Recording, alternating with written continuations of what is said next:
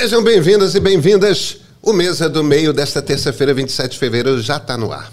Antes de mais nada, um rápido pedido. Com apenas um clique, você nos ajuda a chegar em mais pessoas e a tornar ainda mais público o programa de hoje. Compartilhe também nos grupos e participe com a gente aqui pelo chat ou pelo hashtag Mesa do Meio. Vai ser um grande prazer ter vocês aqui à nossa mesa. Parece que a semana está voltada a Bolsonaro. O ex-presidente juntou milhares, aliás, centenas de milhares de apoiadores na Avenida Paulista no último domingo, para mostrar força no meio dessas investigações que podem deixar ele no centro da trama golpista e levar à cadeia, né? E hoje ele depois sobre o caso da suposta importunação de uma baleia jubarte no litoral paulista no ano passado. É golpe, é confissão, é manifestação, é baleia importunada. Para a gente conversar sobre esse e outros temas, eu tenho aqui meus dois companheiros de todas as horas, Marilis Pereira, Jorge e Cristianinte, como vocês estão? Eu tô bem, eu vou, vou, dizer uma coisa que eu já disse aqui algumas vezes. Eu não acredito que a gente está falando ainda em Jair Bolsonaro. Ah, gente, Meu nós Deus! Somos, nós somos três mamíferos que fomos importunados por ele durante 4, 5 anos aqui. E não é do tipo baleia, mas a gente tem direito de você falar também. Somos todos mamíferos, né? Exatamente. Jesus. Aqui estamos prontos. E vocês, Vinheta Antônio?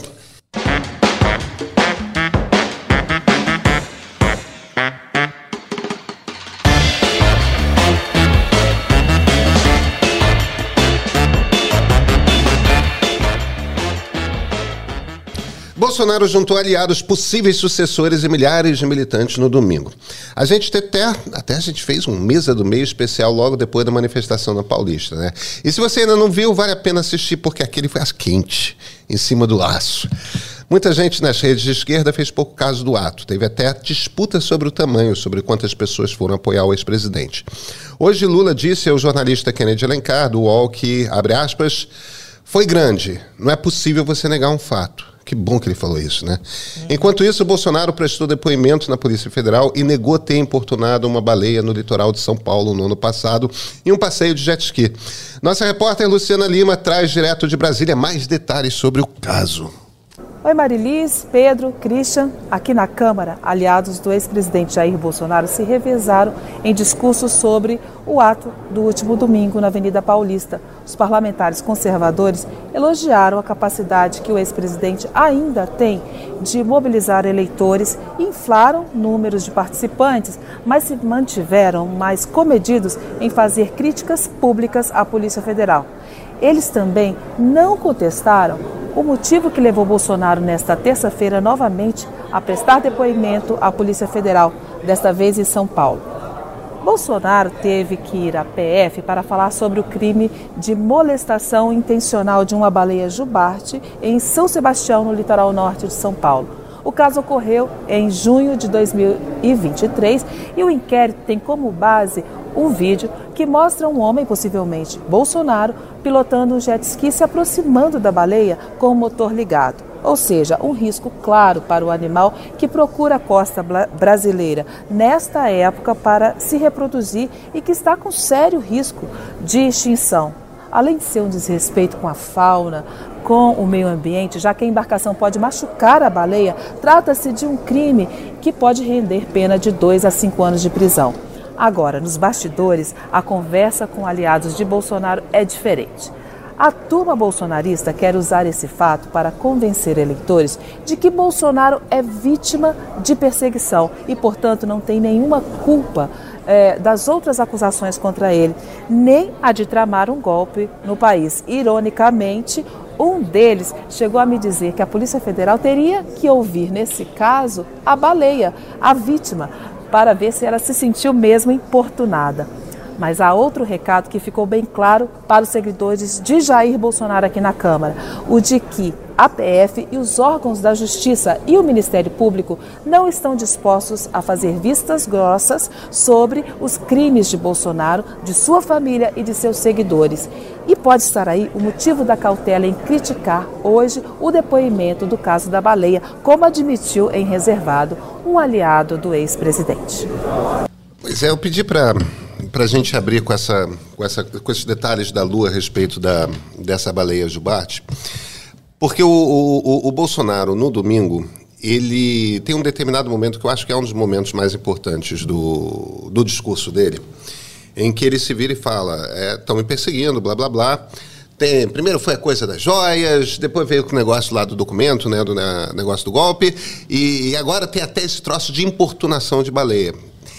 E para os eleitores do Bolsonaro, a coisa bate do tipo, cara, estão pegando cada coisinha para encher o saco do Bolsonaro, ele de fato está sendo perseguido.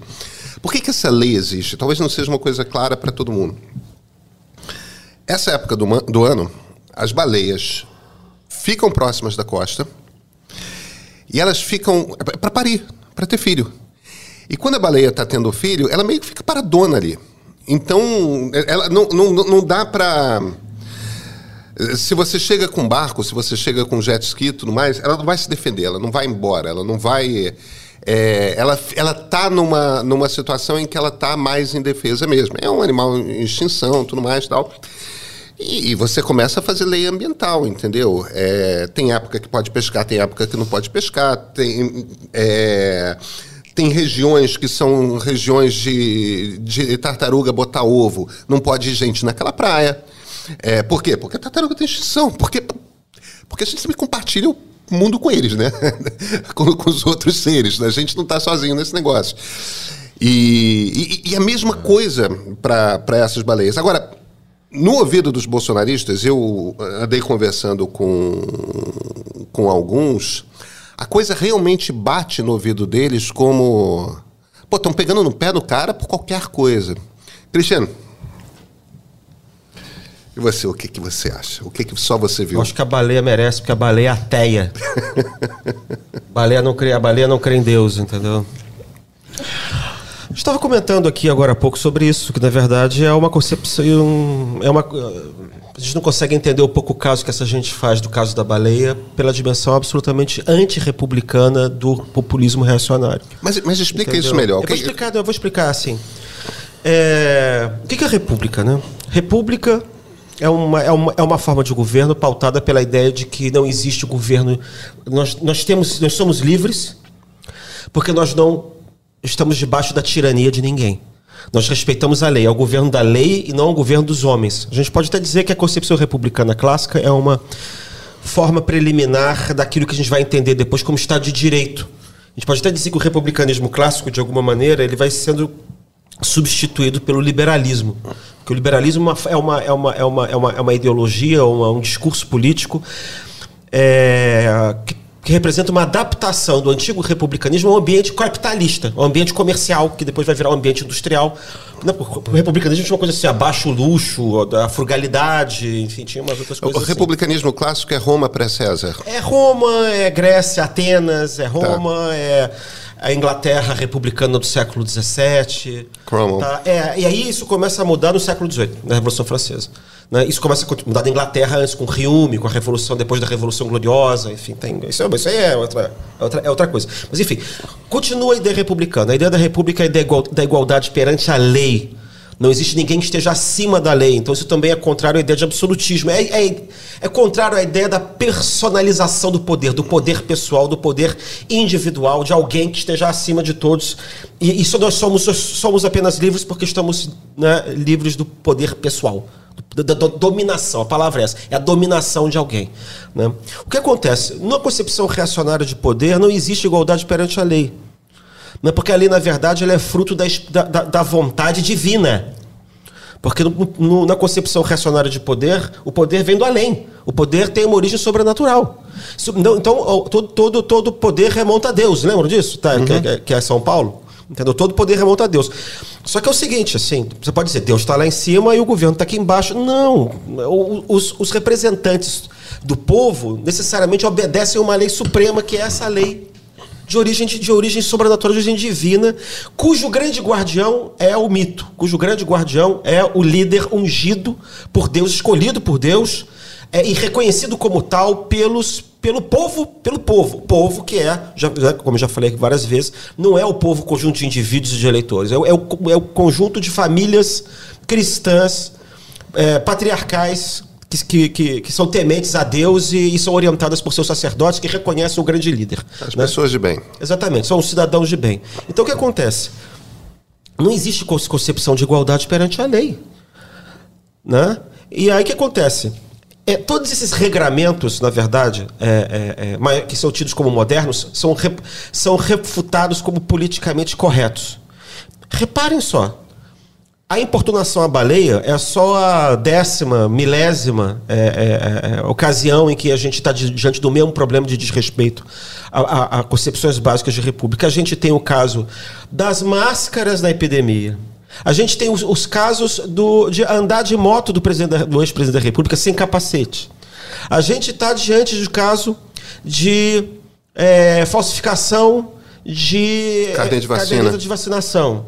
A gente está diante do caso de, de contrabando de joia, de recebimento ilegal. Vocês reparem que são, é, é tudo a mesma coisa. É, é, são todas demonstrações permanentes e constantes de desrespeito diuturno. Porque, na verdade, um homem como ele, o que é é desrespeitar uma baleia perante o fato de que ele é ungido de Deus? O que, que é ele andar sem capacete? O que, que é, então, na verdade, ele não está. Ele, ele não está dentro da lei, porque a lei dos homens não é a verdadeira lei. A lei, a lei verdadeira é a lei de Deus. E Deus não está preocupado com a baleia jubarte, né? Deus não está preocupado com a, com a, com a máscara, Deus não está preocupado com o capacete. Né? Tudo isso é feito na. E na verdade, tudo isso é um bando de frescura para esse, esse público dele. Né? Então ele não pode ser responsabilizado por nada disso. Tudo isso é miúdo, ou então tudo isso é pensado como se fossem invenções. Então, é, por isso que eu até brinquei outro dia dizendo que todo comício bolsonarista é golpista. Todo, todo sujeito que é um bolsonarista radical, ele, ele, ele é uma concepção. Essa concepção reacionária de poder é incompatível com a República, é incompatível com o Estado de Direito Democrático.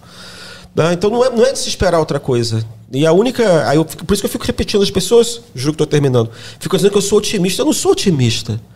Eu simplesmente acho que hoje a gente tem mais chance de cantonar esse pessoal do que no passado. Isso não é otimismo é, é, é, digamos assim, é, iludidos e que ficam dizendo assim: ai meu Deus, eles ainda estão aí, eles estão fortes ainda. Eles ainda estão aí, eles vão ficar aí muito tempo ainda. Uhum. A questão só é se vocês vão, vocês vão colocar eles para um canto lá, ficar nos 20% e esse negócio ficar controlado. Isso vai durar 10 anos, vai durar mais tempo. Entendeu? Quer dizer, eu, eu acho interessante, e aí, porque essa história da baleia, portanto, ela é só uma espécie de uma ponta de iceberg que traz toda essa concepção incompatível com a democracia que envolve o bolsonarismo típico, arquetípico desses, dos, desses, desses caras que é, ficam pedindo golpe de Estado. O golpe de Estado não é, não é destruição da República. Claro. É isso. É, para mim, o Cristo está tá certo. Eu acho que tem um, des, um, desprezo total pelas leis, mas eu acho que essas questões, questões ambientais é, têm um significado até. um desprezo até maior. Não é a primeira vez. Vamos lembrar que antes do Bolsonaro acho que assumir o, o, o, a presidência em 2000, janeiro de 2019, já estava rolando aquele processo, aquela investigação contra ele por, por estar pescando numa uhum. reserva, numa área protegida. E lá atrás ele já tratou tudo isso como um mimimi, como uma bobagem, é, quis peitar o agente que foi fazer a fiscalização e milagrosamente depois a gente viu que esse agente foi exonerado da função que ele tinha no IBAMA. Então, e essas questões são questões que entram na, na, na conta do politicamente correto, é, que a gente sabe que é uma cópia completa do que vem dos Estados Unidos, da forma como o Trump se, se é, se posiciona sobre essas questões. Então, assim, eu acho que tem a ver com isso que você falou, dele se usar mais essa questão para se colocar como vítima, mas eu acho que é um, é um, profundo desprezo, desrespeito pela questão ambiental que vem só sendo. Vocês se lembram quando ele queria transformar aquela região ali da, do litoral do Rio de Janeiro uma, numa nova Cancún, que ia contra com, com, sobre tudo que os ambientalistas já tinham dito, que não podia, que era um absurdo, que era um horror, que não sei lá, e ele ficou batendo nessa tecla. Então eu acho que é uma junção de tudo, mas. Eu lembrei do outro episódio similar a esse. Ah. Que ele também ele contava com o maior orgulho quando era presidente da República, que o, o eu acho que era o Luciano Rank, que ele havia telefonado para ele, dizendo que alguma obra da, daquela, da empresa dele, né? Da, da, da, da, da Avan estava sendo embargada pelo patrimônio histórico porque tinham achado, entre aspas, um cocô. O cocô, na verdade, não era cocô nenhum, era, era, era um, alguma coisa de arqueologia, alguma coisa realmente que você, que você tinha que preservar, ou era um ladrilho histórico, tinha alguma coisa ali que você tinha que embargar. Não é? Aí eu me lembro que. Sabe qual foi a reação do Bolsonaro? Eu, eu acho que com o Inmetro também ele fez isso.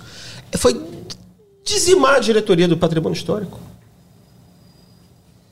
Foi, foi dizimar. E, e, com o Inmetro aconteceu uma coisa semelhante, que, que, é um órgão que fica aqui no Rio também, que fica na Baixada Fluminense. Que quando, quando, assim, quando eu soube de não sei o quê, quer dizer, mas eu não preciso nem saber. E tem uma coisa de desprezo que você mencionou, que é o desprezo assim, ele não confere, ele não manda ouvir a pessoa, ele não manda ouvir o. Porque. E aí ele imediatamente ele ouve que alguém fala, ele manda detonar, demitir, é, perseguir que era assim como ele tratava é, esses setores sensíveis da administração pública: meio ambiente, cultura, é, é, patrimônio histórico, uhum. entendeu? É, pior, FUNAI, porque também tem, isso tem a ver também com aquele, aquele abandono da fome dos, dos índios Yanomami. É, é, é, tudo, na verdade, sintoma da mesma, da mesma doença, entendeu? Que é, o, que é a doença do, né, que leva ao republicídio, né, que é a morte da república. Eu acho interessante a maneira como você está descrevendo a coisa, porque. Perdão. Porque no fim das contas, é... fecha o ciclo, né? É natural que os bolsonaristas entendam esse troço com tão pegando no pé dele, tão implicando, tão perseguindo por qualquer coisinha. Porque, na verdade, essa lei não, não vale porque as leis da democracia não valem. Os valores que são os valores. Que, que, que são valores que, de, de, certa forma, enfim, vou acabar repetindo o que você está falando, né? São os valores que nos tornam iguais uns aos outros dentro da República. É, é o que nos faz cidadãos né, de certa forma. O fato de estarmos sob as mesmas leis. É... Independentemente da religião. Independentemente da religião, Independentemente gênero, do sexo, do gênero, tudo, tudo, tudo né? isso. É, é. E... Porque para eles o que interessa só são as leis que dizem respeito ao regramento da família. Agora, mas você falou que eles entendem assim. como família. Não, família, né? família patriarcal, é. essa família como né, religiosa. Agora, você fez uma você fez uma observação uh, fora do ar que eu achei interessante, que é você botou a corrupção no meio, porque de fato corrupção é uma coisa que eu não estou dizendo que seja literal, porque o Bolsonaro, por exemplo, um cara que é obviamente corrupto, é, passou a vida sendo corrupto, é, a, a, a, história dele, quantidade de imóveis comprados em dinheiro vivo, rachadinha, tudo mais. Onde ele pôde meter a mão, ele meteu a mão. Então, óbvio que existe um, um duplo pensar aí. Mas, independentemente disso, tem uma coisa de a corrupção do PT, a corrupção do Lula, a corrupção. O, o, o Moro, né? O Moro foi um, um, um cara muito importante para essa turma. Onde que corrupção como, aí sim, um crime com o qual tem que se preocupar, tudo mais, às vezes, é, onde que corrupção entra dentro desse raciocínio? Pois é, a corrupção, na verdade, é uma demonstração de degenerescência moral. O corrupto, o, é, é, o sujeito que rouba, não é, é quando ele rouba, é, é, alguém que rouba que não é do teu rebanho. Se for o líder que é ungido de Deus, ele não roubou, isso é mentira. Né? Ou ele não sabia, ou foi um escorregão, ou ele não estava na lei. O, Bolsonaro não, disse até que, que não sabia que, que golpe, era, golpe era crime. Ele até falou mas, um negócio desse. É, tá? Mas não, é, não tem mais a ver com uma percepção, estou te perguntando mesmo, não tem mais a ver com uma percepção é, de tamanho de corrupção mais do que quem está fazendo, não, porque eu, eu... o que a sensação que eu tenho de todos esses anos com tudo que foi mostrado da família Bolsonaro, do próprio Bolsonaro, é que essa corrupção que foi feita, a coisa da rachadinha, esse, esse dinheiro era menor do que a corrupção é, envolvendo empresas estatais e tal. Isso pode ser para o pessoal menos fanatizado, sabe? Que consegue sair um pouco do tipo de argumentação hum. dessa, dessa, da, da, do tipo que eu estou querendo descrever aqui. Quando eu estou falando da corrupção, que é a corrupção moral. O sujeito que rouba, ele não rouba só, ele é um pervertido, ele é um pedófilo, ele é um adúltero. Isso é só um sintoma, na verdade, de um, de um processo de degeneração moral que decorre do fato de que ele não é cristão, ele não é homem de bem.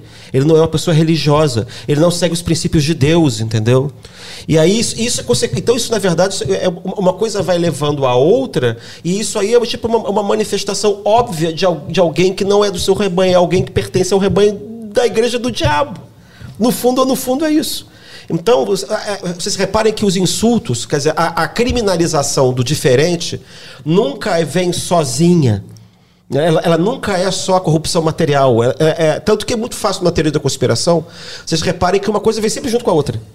Então você tem uma conspiração que o sujeito tá, ele tá, é para é destruir a religião, é para destruir a família, é para destruir a propriedade privada, é para é, não é para roubar, é para fazer uma fazer suruba, fazer orgias, aí você coloca crianças no meio, aí você tem pornografia infantil, tudo, tudo, porque é uma espécie de uma linha que vai levando a outra.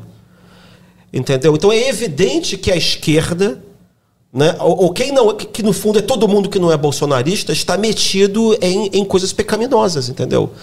Então, na verdade, essa corrupção é uma expressão ra radical, na, quer dizer, na, na, na origem, é uma expressão de pecado. Porque o pecador Aquele que está do outro lado é capaz de fazer de cometer todos os crimes numa escada. E é por isso que, é por isso que você vai descendo esse negócio. E como o PT, de fato, houve muitos escândalos de corrupção durante os governos do PT, fica fácil você ficar lembrando isso o tempo todo, entendeu? Mas também fica fácil você dizer que o outro lado não faz. Porque quem está do lado de Deus não rouba. Não, não, então, mas o, isso que, aí é que eu ia chegar e ia perguntar para vocês. A sensação que eu tenho é que o discurso religioso ah, atingiu um, um, patamar muito diferente do que era lá em 2018. Um patamar muito ma maior, mais elevado, é, como a gente viu agora no domingo, que boa parte, principalmente com Michele é, falando, parecia uma pregação messiânica. Você não acha que é porque o pessoal que foi arrebanhado, sem duplo sentido, para ir nessa, nessa, nessa, nessa manifestação, não era é, justamente a maior parte, os 40% do pessoal que foi, que foi levado para lá, era exatamente de evangélicos?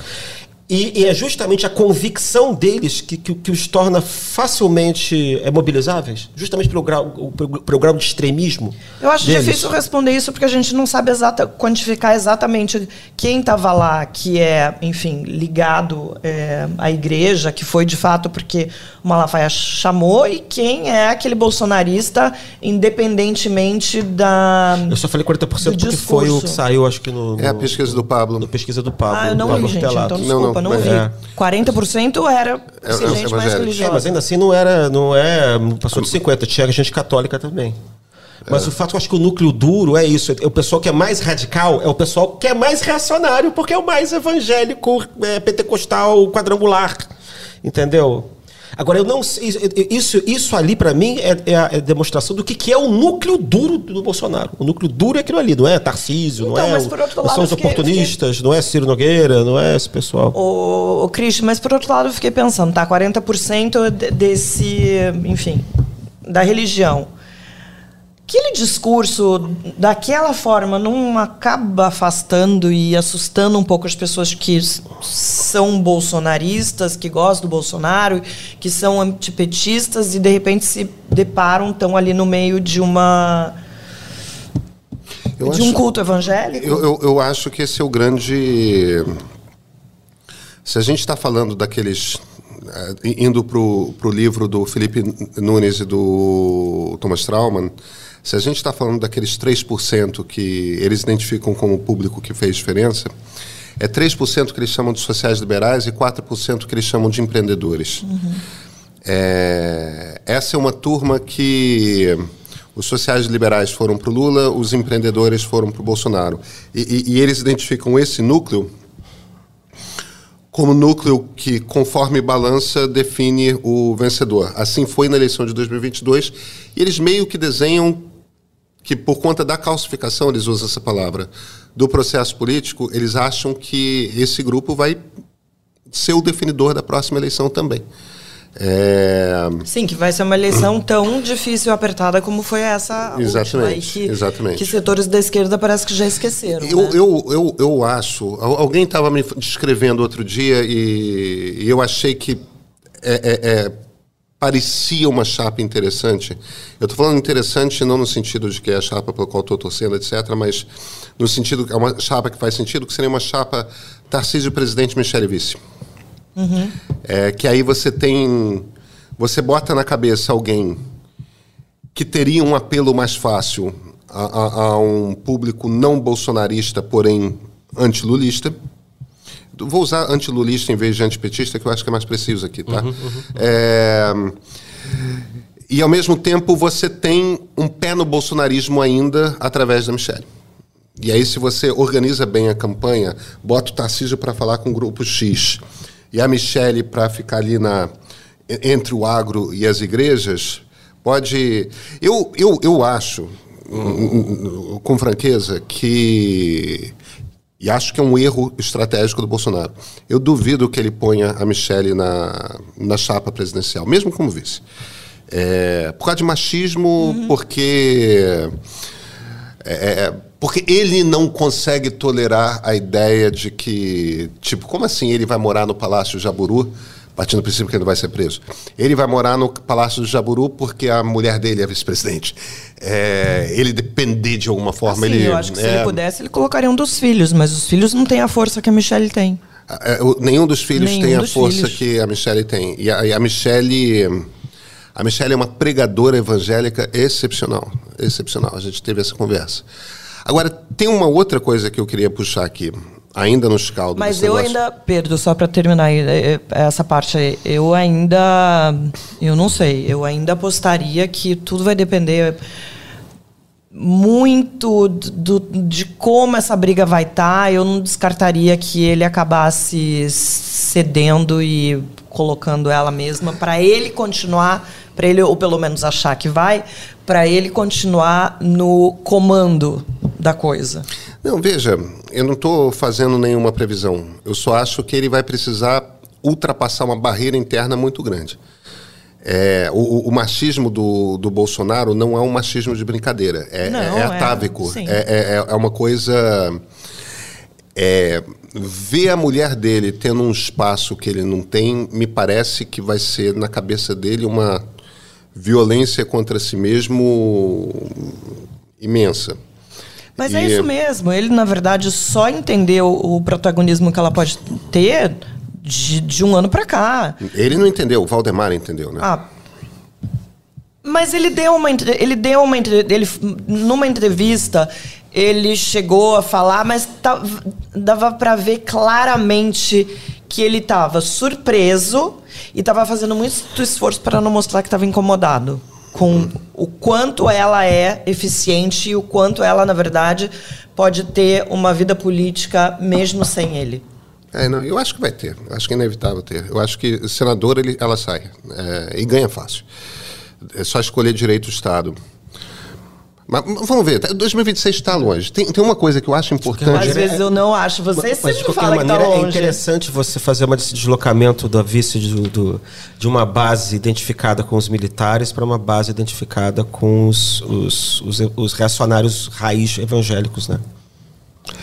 É, mas a, a, base militar tem mais a ver com Bolsonaro, a base evangélica tem mais a ver com Michele, né? É, não, mas é interessante a mudança. É, porque, é. supostamente os militares cairiam fora. Mas também tem uma mudança porque o Bolsonaro ele é o catalisador de, de, de, de, muita coisa bancada da bala, é libertariano, é evangélico radical, é, é militar. Ele, ele, ele, ele em si conjuga muita coisa. É difícil você conseguir conjugar tudo isso, tá vendo? Tá vendo? Na, na, própria possível chapa Michele é, Tarcísio, na verdade, contrário, Tarcísio Michele, você tem uma divisão aí que, que demonstra que não existe catalisador, né? Agora, eu, eu vou te falar uma coisa. É, de coisas que eu ouvi no, nos últimos dias, diversas pessoas que eu falei e tal, eu saí dando algumas fazendo algumas ligações, trocando alguns apps para sentir de, de fontes diferentes minhas o pulso. É aí o que, que você achou? Essa entrevista que o Lula deu hoje para o Kennedy Alencar no UOL, é, é, eu acho que ela é interessante por duas declarações. A primeira declaração, uma declaração importante, que é aquela que a gente falou na cabeça do programa, que é o Lula se vira e fala, é claro que foi grande. É muito importante esse negócio do foi grande, por quê? Porque vários dos sites de esquerda, dos sites tradicionalmente petistas, uhum estavam desdenhando do troço domingo, dizendo que era pequeno, que tinha sido um fiasco, que tudo mais. E, e, e é uma coisa. É, e, e, olha, eu apanhei nas redes e eu vi outras pessoas apanhando nas redes porque estava dizendo: não, esse troço é grande, tem que prestar atenção. É, isso é uma prova de força do bolsonarismo. O bolsonarismo está vivo, o Bolsonaro é líder desses troços. E, e, muita gente dizendo, né, bah, bah, tá. Tem um aspecto novo nessa coisa do número, isso é uma das coisas que eu acho que o Lula falou que é importante. Tem um, tem um aspecto importante nesse negócio do número, que é o grupo, o núcleo lá de, de estudo da internet do Pablo Hortelado, dentro da Universidade de São Paulo, já está há dois anos fazendo esse tipo de medição. A maneira como eles fazem é eles botam drones lá para cima e tiram várias fotografias. Aí depois colam essas fotografias de forma que não tenha repetição ali pelas bordas e botam um algoritmo de inteligência artificial para contar as cabeças. Uhum. Então, super preciso. É uma tecnologia que quatro anos atrás não era possível, que três anos atrás é, era. E agora a coisa está sendo consolidada.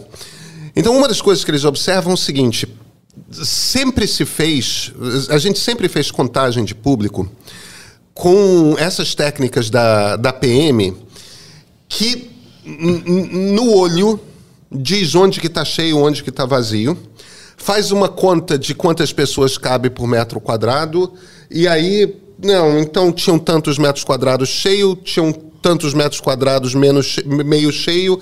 É, e a gente começou a se acostumar com essas coisas de. Um milhão, três milhões, cinco passeata milhões. de um milhão, passeata disso, passeata daquilo.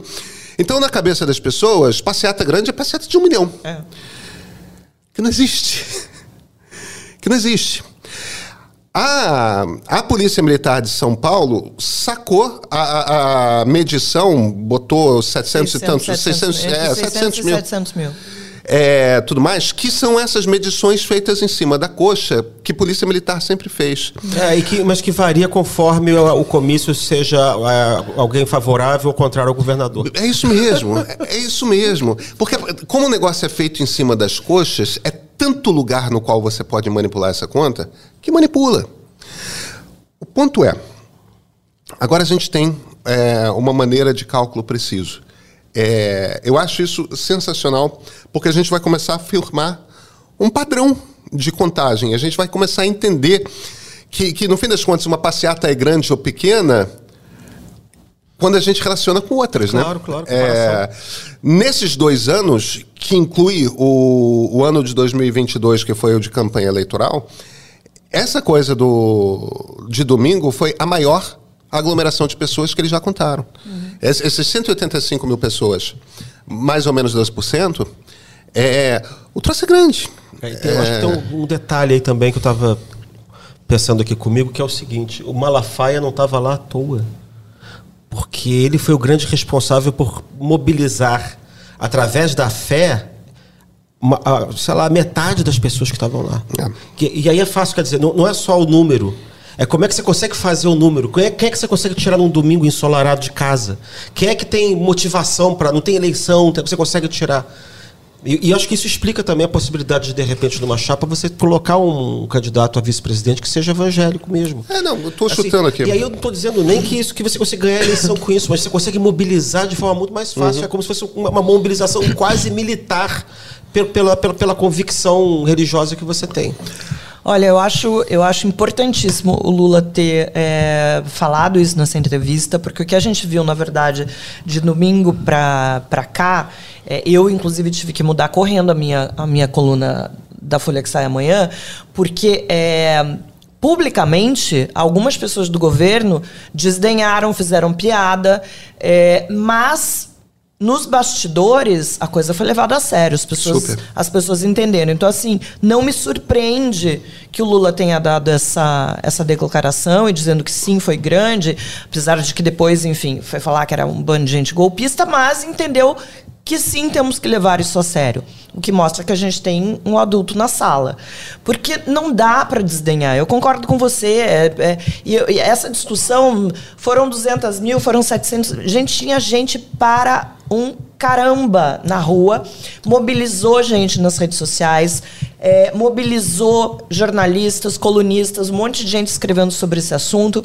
Agora, uma coisa que me incomodou muito nos últimos dias, vendo principalmente, é, enfim, colunistas, articulistas escrevendo, é sempre querer pintar é, o, esse estereótipo do bolsonarista como se fosse a velha loura botocada.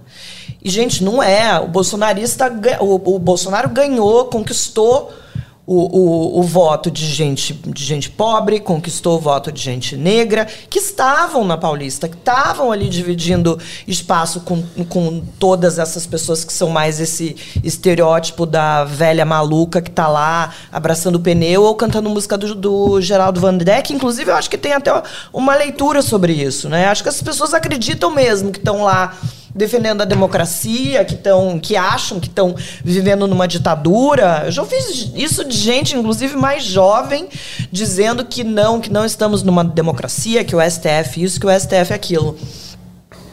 Então eu acho que é, pelo menos o Lula está é, tá sendo, tá sendo muito inteligente, coisa que ele de fato é, apesar de discordar com inúmeras coisas que, que ele fale, e e tá chamando atenção para uma coisa que aconteceu, que é essa manifestação que funcionou, que levou gente para rua, que foi organizada, uma coisa que a gente falou aquele dia na, na live no domingo, assim, um, um, um público muito, muito organizado no sentido de fazer exatamente o que foi pedido. Então, não levaram cartazes, não provocaram o STF, tinha uma disciplina absurda, disciplina. coisa que a gente porque nunca disciplina, viu. Porque, desculpa te interromper, só para sublinhar isso aqui que o. Hierarquia.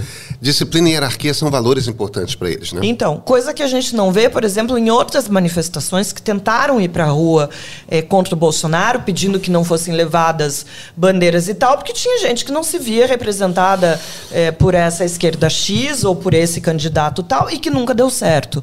Quantas vezes a gente viu nos últimos quatro anos, tudo bem, teve pandemia, dificultou tal, mas as pessoas falarem, se tiver bandeira X eu não vou. Gente, a gente via isso acontecer. Então, assim, domingo foi muito, muito impressionante é, é, em, várias, em várias questões que a gente já, já, já falou aqui. E eu acho que não dá para minimizar, não dá para ficar. Foi engraçado, foi um monte de meme, um monte de caricatura. As pessoas às vezes são de fato caricatas.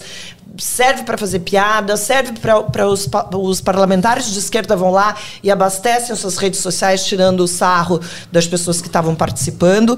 Mas, gente, foi muito mais. Eu acho que o saldo disso é muito mais é, alarmante do que caricato. É. Eu quero, eu quero trazer o, o Apesar segundo... do Christian ser sempre otimista. Não, eu, eu acabei de falar que eles vão estar lá sempre. É. Isso não é otimismo. Eu, eu ainda quero trazer o segundo ponto que eu acho importante do, da fala do, da conversa do Lula com Kennedy hoje, mas eu queria ler alguns comentários. Patrícia Magri. O Bolsonaro é tão caricato que consegue inquérito até contra uma baleia. É, você tem toda a razão, Patrícia. Cérberos, o medo deles é de Michele ficar independente e ofuscar a família Bolsonaro. Eu também acho, cara. Também acho. Eu também acho. Até porque essa mulher é inteligente. Muito. É, inteligente, articulada. Renato Rocha, quero ver Michele saindo da sua posição confortável de ajudadora e encarar a oposição de frente. Cara, eu não tenho dúvida de que ela toca. E eu acho que ela, inclusive, já fez e só não fez mais porque ainda ela não tem oficialmente esse lugar de protagonista. Se, e, se acontecer, e pode ser que aconteça, eu não tenho a menor dúvida, porque ela já peitou é, algumas pessoas de esquerda, depois da eleição, ela tem ido para as redes sociais, às vezes, fazer algumas provocações, mas ela ainda ali está é, de linha. É, numa segunda linha. É, mas ela entende que. Uma linha de apoio, digamos assim. É, mas ela já entendeu que ela, se quiser, tem futuro já. independente. Com certeza. Até porque em breve o marido não vai estar em condições de ficar dando ordens a ela. Ela não tem muita cara de que obedece ordem de marido, é, não, né? Mas em público. É, sim, sim. Ela em faz público, o número. Em público ela tem que É. Se mostrar reverente ao seu marido. O varão. Né? Ao va varão. É, o que dizem que tá mais pra varinha. e o discurso dela é todo calcado nisso. Ela tá sempre reverenciando. O, você pode ver. Ela está falando ali, está pregando, mas ela está sempre reverenciando o papel dele, o espaço dele, a importância dele. Ela tem que fazer esse número, né? Sim, não. É. Mas é, e eu acho que é isso que mostra exatamente o que você fala, que ela é inteligente, ela é muito claro, inteligente. Claro. Ela sabe até nesse momento até onde ela pode pode pode ir. Eu acho que ela já está de olho exatamente nessa prisão dele. E por falar em olho, você viu a fotografia dela beijando o marido? Não. Ai, foi uma das coisas mais engraçadas da, da, da passeata, da passeata da, do comício. Eu não vi essa que passeata. Era, quero, quero, uma foto dela, só que ela tá. Quer dizer, aquele, aquele beijo de marido e mulher, tradicional, família tradicional, só que ela não tá com o olho fechado. E aí o, o engraçado é que era a foto dos dois assim, e embaixo tava assim, já beijou o seu marido hoje de olho aberto? ela tá assim, tipo assim, com o olho levantado, assim, com ar de tédio, sabe? Tipo, ai meu Deus, é, Já beijou de olho aberto Beijo, seu marido não. hoje? É. Tiago Miranda Pedroso. Os evangélicos são uma coisa bem diversa. Malafaia e companhia não representam talvez nem a metade dos evangélicos. Será que generalizar o grupo não é exagero? Cara, a gente Eu falei tem que... pentecostal quadrangular. É, o Christian foi é. específico, é verdade. Sigfredo Fontoura de Souza. Tem muitos políticos se lambuzando em Bolsonaro, mas que não querem se sujar. Christian, isto é possível? Gente não se lambuzar ali perto? É, não, se lambuzando sem colar, é, sem se sujar. Não sei, é, é, um, é, um, equilíbrio difícil. A gente vê que o Zema tenta equilibrar, não consegue. A gente vê que o Nunes tenta equilibrar, não consegue. Porque todos eles, na verdade, são oportunistas. O que eles querem é, é, é simplesmente pegar o saco, aparecer na foto, segurar o saco de volta e sair correndo. É isso que eles querem fazer. É. Eles não sabem. E, e, o sujeito que é o mais hábil até agora na, no, no equilíbrio é o governador Tarcísio. Sim. O governador Tarcísio, porque ele é um oportunista, carreirista de muito tempo. Ele, ele trabalhou no governo Dilma. Serviu Dilma. Ele vai mudando de lado, assim, com uma. Não é com descaramento, não, com muita habilidade, assim, com muita... É, mas aí tem uma lista, né, Entendeu? né? De, não, mas ele é bom nisso, isso que eu tô querendo dizer. Eu ele é acho. é bom, tanto que ele é governador de São Paulo. Aí ele aparece assim, eu vou, mas eu vou ter que falar. Não, então eu vou. Então ele vai, aparece na foto, tira a foto, fica ali do lado e dá no pé.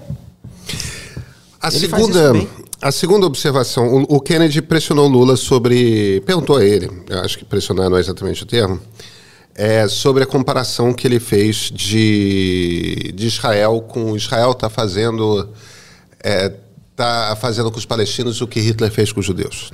É, essa é mais ou menos a a coisa que Lula falou. E, e, e, e pela primeira vez o, o, Lula deu uma destrinchada ali. É, ele falou que mantém a afirmação. Ele diz que não comparou com o Holocausto. E, e, ele diz que ele se referia não a Israel e ao povo israelense, mas ao governo de Benjamin Netanyahu. É, mas manteve a afirmação. Tem uma coisa aí que é. Eu acho que. Acho razoável acreditar que ele se referia ao governo e não ao país. Eu acho que a coisa de dizer que não se referia ao Holocausto, é, mas Hitler fez o que com os judeus? O Holocausto. É, Hitler não fez outra coisa com os judeus. Então, essa coisa de tentar escapar do, da coisa do Holocausto. Por que, que eu estou falando. Por que, que eu estou trazendo esse, esse ponto aqui? É, Seja lá que conversas eles tiveram lá dentro do Palácio do Planalto, eu soube de alguns bastidores, parece que o Jacques Wagner deu um esporro no Lula. É, o, o, o, Celso Amorim é, insistiu muito ali nas horas seguintes e, e, e, ao longo dos dias seguintes que o Lula tinha que manter a coisa, que era bom, porque ele estava. O Celso Amorim acha que, ele tá, que o Lula está ganhando importância no cenário internacional tudo mais. É, o fato é, teve muita gente falando coisas de um lado e do outro pro, pro Lula e agora está claro, o Lula decidiu tentar descolar, dizer, não, não, só me refiro ao governo, não me refiro ao país e ao povo, mas ao mesmo tempo manter a afirmação. Né? É, eu, nos últimos dias, no, nos últimos dois dias, é, ontem e ao longo do dia de hoje, eu tive algumas conversas, como eu estava falando com vocês. E eu conversei com duas pessoas do agro e conversei com algumas pessoas da comunidade judaica, inclusive da esquerda da comunidade judaica. É, dessas duas pessoas, e essas pessoas todas com as quais eu conversei, inclusive as pessoas do agro, são pessoas que votaram no Lula, pelo menos no segundo turno, na última eleição. Os dois caras do agro, é, o que eles estão falando é. Não dá mais. Entende? Eu, eu, não sei se vocês sabem, Israel. É, o Brasil importa de Israel 45% dos seus fertilizantes. É, metade e... dos fertilizantes que o Brasil importa uhum. são de. Israel. É... É um país desse tamanho não tem indústria de fertilizantes? Não tem. Vamos, vamos criar. Sim, mas isso vamos... é, uma, é uma coisa, é, é uma das coisas que foram faladas e muito depois que ele começou a dar essas declarações, que não é tão simples assim corta relações com Israel, como a gente viu muita gente defendendo. A gente não sugere criar logo a Cocobras, uma coisa assim poder... Não sei, bicho, não sei. É, é. O, eu, eu, não entendo o suficiente dessa indústria para ter opinião formada a respeito. O, o, o, ponto é, o que esses caras do agro, mas a questão não é apenas dos fertilizantes não, tá? É. O que esses caras do agro estavam me falando é o seguinte, ó. Foi difícil na eleição, tampei meu nariz, votei no Lula. Eu tô até feliz, isso foi um dos caras que me falou. Eu tô até feliz porque ficou claro para mim por que, que eu já estava achando insuportável dar aquele voto. Não tem mais. Não tem mais. Não voto nesse sujeito nunca mais. E nada a ver com comunidade judaica, que eu saiba nenhum tipo de contato particular, tudo mais, mas essas falas, aí vem aquela coisa, tipo, pô, fica apoiando o Maduro, aí faz isso, faz aquilo. É, um troço curioso, porque não é apenas por uma questão de política pública. É, claro que a coisa do fertilizante dá um susto nessa turma. A, agro, agroindústria, evidentemente, é importante no Brasil. Mas tem uma coisa generalizada na maneira como Lula circula no exterior, nas coisas que o Lula fala no exterior, o, o, o, quem ele escolhe se manifestar a favor, com quem ele tem cautela, quem ele decide bater. É, que essa turma, que é parte da turma que não é, é petista, que se aproxima do a coisa que está mais irritando essa turma não é nem política econômica, não é política é, é, é, industrial, é o discurso do Lula a respeito de política externa. Isso, dois empresários grandes do agro, um deles, um, um cara que tinha um cargo importante de, de, de organização de agro, né? É, e eu conversei com muita gente da comunidade judaica, inclusive pessoas de esquerda, e é, frases que eu ouvi são. É, eu estou me sentindo profundamente sozinho. A revolta. Todo mundo gente anti-Netanyahu. Uma revolta com Lula, assim, gigantesca. É, por que, que eu estou trazendo isso à tona? É, só porque eu não entendo o, o que, que passa na cabeça da turma que faz estratégia no Palácio do Planalto. Se a gente estivesse fazendo uma discussão a respeito de política pública, olha, eu acho que tem que fazer a política X. Os liberais são contra a política X. Não adianta. Eu tenho uma crença aqui que essa política tem que ser tocada, tudo mais, tal. Paciência. Mas quando a gente está falando de discurso, de sinalização, isso é muito escolha política de. Eu realmente acho que. A impressão que eu tenho é que o governo não entende como que é tênue a, a sua posição. E, e, na ausência do Bolsonaro na chapa da próxima eleição, o pessoal fica falando assim, tipo, ah, não, mas o Bolsonaro é inelegível.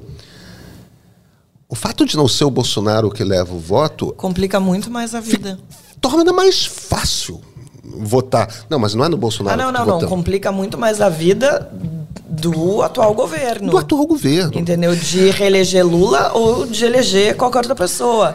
Eu acho um, que um tem... Tarcísio, um Tarcísio, por exemplo, Exatamente. se ele é o candidato Eu acho que ele é um candidato que sai com muita força. É, é, entende? Se for, se for essa coisa Pedro, meio a meio. tem uma questão de subestimar muito é, a quantidade de, do voto anti-bolsonarista, o anti-Bolsonaro, não é nem o voto anti-bolsonarista. O voto anti-Bolsonaro, a quantidade de gente que falou, eu voto. Eu falei, eu voto em qualquer coisa para tirar o Bolsonaro. Se foi qualquer coisa na, na ali no, no, na máquina eleitoral e Bolsonaro, eu voto no qualquer coisa sem saber o que, que ia acontecer. E eu acho que tem uma um, um problema muito grande, não só do governo, e você vê por meio dessas declarações aí, é, deslegitimando, menosprezando isso tudo que aconteceu aí no domingo, como parte também da militância. E a militância está fazendo o que a militância faz, que é, é isso. Mas que é subestimar esse voto anti-Bolsonaro que não vai ser preciso daqui a alguns anos. As pessoas vão ter. Bolsonaro está tá inelegível, provavelmente vai ser preso. Então, assim, o que, que a gente vai ter do outro lado? A gente não vai ter o Bolsonaro. A gente não vai ter o Bolsonaro dizendo as atrocidades, fazendo as coisas que ele fez. O, o cenário vai ser muito diferente. Muito diferente. Então, se essa eleição em 2022 foi difícil, não quero nem ver o que vai acontecer em 2025. 2025 não, 2026. Eleição 2026, né? 2026. 2026. 2026. Tem tempo ainda. Estou sendo muito pessimista? Tá. Eu sei. Tá, porque não só está longe, mas o Bolsonaro não vai estar tá no governo, ele não vai estar tá comprando voto. É impossível ter um governo tão ruim de desempenho quanto o governo Bolsonaro. Então eu não tenho essa visão apocalíptica, não com os dados que estão colocados na mesa. Mas eu quero fazer uma propaganda aqui acadêmica. É uma coisa engraçada. Não sei se vocês leram, o Matias Spector soltou ah, um artigo ontem. Muito bom. eu li a entrevista dele. É, é. então, é. eu acho, eu tenho discordâncias com aquele artigo. Acho que ele, ele é, como é que é? Ele estica a corda em certas comparações. Acho que ele tem um, um uma concepção um pouco equivocada do que, significa tradição de política externa, Barão do Rio Branco, coisas assim. Mas eu acho que foi o melhor, a melhor crítica que eu li sobre o governo, sobre a política externa do governo Lula foi esse artigo. Quer dizer, é um artigo que merece ser lido. Entendeu? Porque ele parte das premissas certas, porque muitas, geralmente você parte das premissas erradas da análise de política externa. Você parte de uma premissa assim, meio, meio vira-lata, de que o Brasil é o Brasil de, da República Velha, é o Brasil tem que ter tutela americana, que o Brasil não tem não sei o quê. Ali não. Ali ele entra no argumento interessante da política externa independente. E aí ele faz. A, a, a conta que ele faz é se a estratégia do Amorim tá, vai, de esticar a corda, como ele disse, vai, vai, vai trazer de coisa. fato os ganhos que se imagina que vai ganhar, entendeu? É, tem, tem, tem, uma, tem uma questão aí de, que, que, é, que é importante nesse debate, que é. E essa é a crítica dos principais caras, de, do, do, do, do Matias Spector, do, do Dawson Belém Lopes, do Casarões, do Guilherme Casarões, né? É, uma das principais, a âncora da crítica que, ele, que eles fazem, a maneira como o Celso Amorim monta a estratégia dele, é que o Celso Amorim parte do princípio de que o mundo está rumando um, para um caminho multipolar, em que você, você teve o, o, mundo bipolar da Guerra Fria, né, Estados Unidos e União Soviética, aí você teve aquele mundo unipolar durante uns 10, 15 anos pós-Guerra Fria com os Estados Unidos sozinho. A gente está num mundo bipolar novamente, Estados Unidos de um lado, China do outro. É, e, e, e, a lógica do Celso Amorim de, de construir essa, é, essa cadeia de Brasil líder dos países pobres tudo mais, é, ou dos países do Sul, é, é e aí a coisa do fortalecimento do BRICS tudo mais tal, é, seria uma coisa de preparação para esse mundo multipolar, no qual o Brasil aspiraria a, a ser um dos polos. Uhum. É, poderia ser o polo, o, o, a principal, o principal país no hemisfério sul. Né? É, é. E a crítica que esses caras fazem, né? Eu acho que, é, eu acho que já é. Não, não, não, tudo bem. Porque você não, é uma sacanagem, porque você pegar é, o, meridiano ali, não, não, não, tem mais nada ali embaixo, só tem a Austrália, não, não. África do Sul, né? É, mas o, o, o ponto aqui é o é seguinte, é o, que o, o, o que o argumento que eles fazem é o seguinte, o indício de que o mundo está indo para um mundo multipolar é zero. Tipo, a Alemanha não tem poder perante China e Estados Unidos. O, a, o, Reino Unido não tem poder perante China e Estados Unidos. A França não tem poder perante Estados Unidos e China. E, e a União Europeia não que poderia é, em PIB a União Europeia poderia fazer frente à, à União toda, né? A Estados Unidos e China, a, a, União Europeia não consegue falar com uma voz só, como se fosse um país, né? Uhum. Então, então a, a, a, crítica vai muito nessa base do o, o, o Celso Amorim está indo atrás de um mito. É, a, a, questão não é se o Brasil pode ser um polo ou não. É, haverá mais polos além de Estados Unidos e China? Porque uma coisa é você partir do princípio de que existem dois polos, que são Estados Unidos e China, e aí você organiza a sua política externa em relação a quem dá mais. Uhum. Sei lá. É... Isso não quer dizer, polos não quer dizer que você não vai ter voz, isso não quer dizer, isso quer dizer que você joga com aqueles dois polos, você faz um quem, vai dar, quem dá mais em troca de poder, né? Em troca de. Outra coisa é você partir para uma política em que você parte do princípio de que você vai jogar de igual para igual com esses caras. É, então, eu, eu, vejo muito a crítica por esse, por esse caminho. Mas vamos lá. Tido como um dos melhores DJs do mundo, o produtor musical Alok postou ontem esse vídeo no Instagram.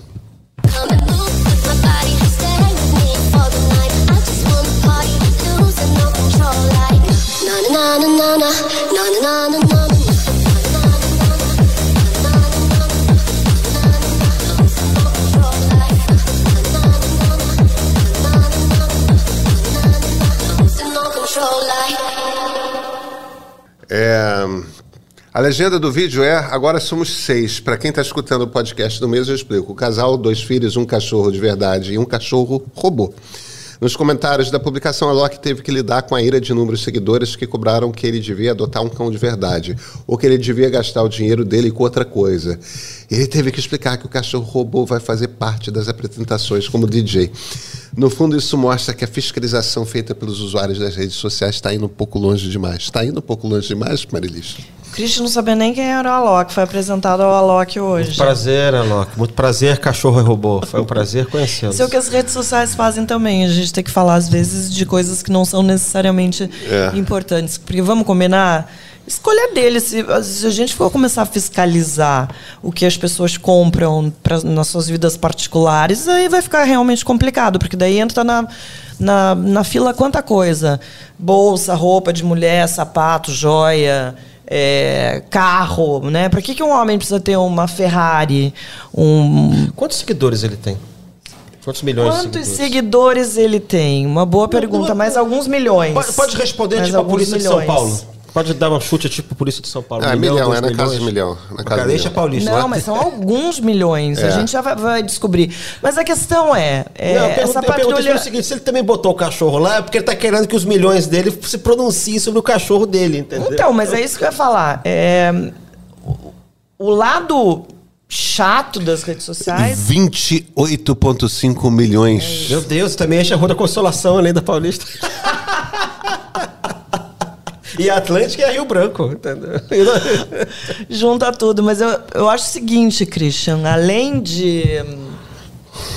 Essa coisa de você ficar patrulhando o consumo, como as, as pessoas vivem e tal, agora tem o outro lado. Ele, como tem 28 e tanto, tantos milhões de seguidores, à medida que você expõe a sua vida e isso essa crítica já nem é mais feita, ah, mas para que expor? Gente, eu acho que faz parte hoje é, da comunicação moderna. As pessoas têm a, as vidas mais expostas. E quando você é uma pessoa pública, os seguidores acabam esperando um pouco que você divida a sua intimidade, divida é, onde você tira férias, é. sei lá, a mesa do jantar da sua casa. Fácil, e ficou fácil falar, né? Suas famílias. Eu acho que é um pouco também você, você como profissional, você humaniza, você traz esse lado pessoal e assim, não, não, vejo nada demais. Eu acho que tem gente que, que trata essa questão super bem, usa isso muito bem pro lado pessoal. Agora daí tem a parte chata, que é a cobrança, a crítica, essa gente chata pra caramba que está nas redes sociais e que fica lá é, fiscalizando a vida dos outros. Isso, olha, não é exclusividade de quem tem 28 milhões de seguidores. Às vezes eu posto alguma coisa que tem gente que vai lá e acha que eu não tenho que ficar dividindo. É, uma coisa que eu já faço há algum tempo, é, eu já dividi algumas vezes questões de saúde. E olha que bom que hoje em dia cada vez mais as pessoas falam sobre é, saúde mental, a gente está tirando essa, essa carga que existe, esse preconceito que existe, porque inclusive no Brasil são o Brasil é um dos campeões aí no consumo de ansiolítico, tem muita gente com ansiedade, muita gente com depressão, não é, é não é mimimi. Ainda que as pessoas. Ah, é, quero dividir com vocês, ainda que as pessoas achem muitas vezes que é. A gente acha que não, né? Que é um assunto que já. Ontem eu peguei um táxi. No começo eu comecei a ficar assustada, mas de repente o cara desabafou. Que ele perdeu a, a mulher, porque a mulher não acreditava que ele estava com depressão e que a mulher saiu de casa e que agora ele está, enfim, desesperado e tal, e que nem ele sabia o que estava acontecendo com ele. Então, assim, existe ainda um preconceito enorme. Mas, enfim, é, eu passei a dividir essas questões, de vez em quando eu falo sobre esse assunto, mas eventualmente aparece alguém dizendo: para que, que se expor? Para que falar sobre esse assunto? Então, vai ter gente que vai lá cobrar porque que o cara gasta os milhões que ele ganha, porque é um cara que de fato ganha muito dinheiro é, profissionalmente. E qual o problema dele comprar um cachorro robô, e o Pedro fez uma observação ótima que ainda tem a ver com o trabalho que ele faz, o espetáculo que ele proporciona, que é todo tecnológico, de luzes, de efeitos e de, de tal. Então, assim, ainda tem a ver com o universo dele. Eu ainda acho que ele fez uma jogada sensacional, porque aí eu fui obrigado a saber quem ele era, que ele existia e que ele comprou um cachorro. Aliás, eu acho que foi para isso que ele comprou o cachorro. Para eu ficar sabendo, ficar comentando, etc e tal. Eu, eu, queria, eu queria continuar na nossa, no nosso cercadinho esse, esse papo sobre sobre a exposição nas redes sociais. Acho que é Boa. interessante. Quer entender como é que funciona a cabeça de um jornalista e como interagir e dar entrevistas para a imprensa, seja em texto, áudio ou vídeo? Leila Sterenberg vai explicar tudo isso na aula inaugural do curso Você na Mídia, nessa quinta, às 7 horas da noite. Assinantes premium tem entrada franca. Ainda não é premium?